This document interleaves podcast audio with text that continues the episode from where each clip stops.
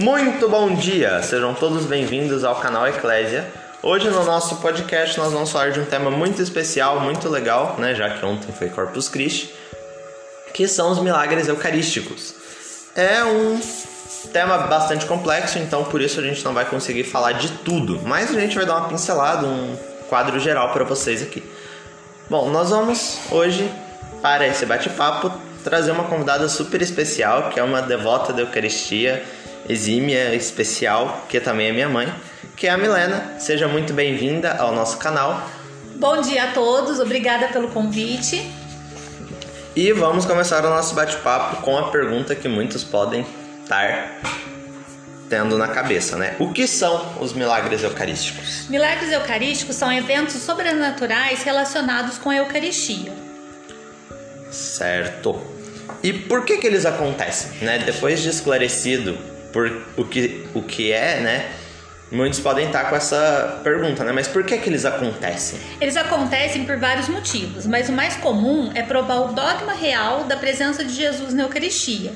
Mas existem também outras razões, como salvar partículas da profanação ou salvar as pessoas de desastres. Salvar da profanação, como disse Anne, né? Então, é... e qual foi o primeiro milagre eucarístico de que se tem notícia? Que se tem notícia é provavelmente de Lanciano, o famoso milagre eucarístico de Lanciano, que o padre duvidou do dogma no meio da consagração e a hóstia tornou-se carne nas suas mãos. Impressionante. E essa relíquia ainda é preservada e pode ser visitada, não é? Isso mesmo, ela pode ser também, é, além do milagre de Lanciano, podem ser visitados também o de Cássia, o de Santarém e entre outros. O de Cássia é bem impressionante. Peço um parênteses aqui para contar que foi um sacerdote que ele foi dar uma comunhão pro doente e colocou a hóstia dentro do breviário. Quando ele abriu, tinha sangue. Então, fica aí para os ministros da Eucaristia, carreguem Jesus direito, hein? Na, é, e todos os milagres eucarísticos deixam uma relíquia igual esses ou nem sempre? Na maioria das vezes, sim. Mas em casos como o de Riete, o milagre ocorre e a hóstia do milagre é consumida normalmente. Para a curiosidade dos ouvintes, o que foi o milagre eucarístico de Riete? Foi um milagre em que um herege desafiou Santo Antônio sobre a presença real de Jesus na Eucaristia.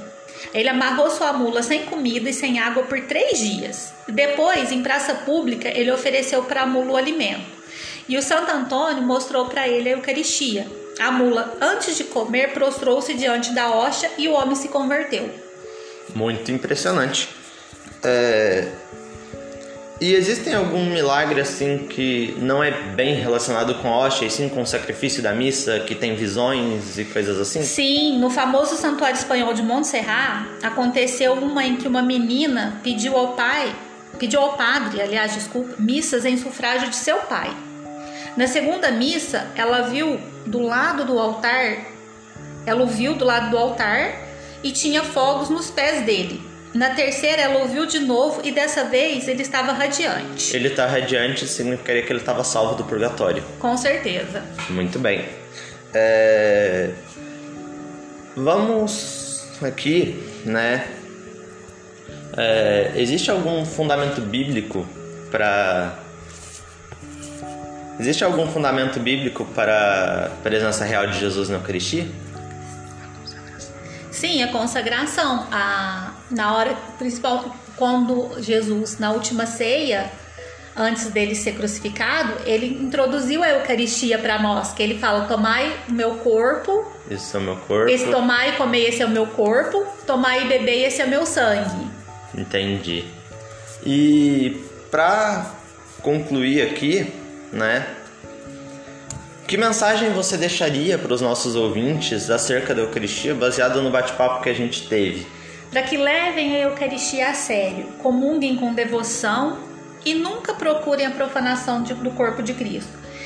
E se você não se sentir preparado, vá, faça uma boa confissão para que depois você possa fazer uma santa comunhão.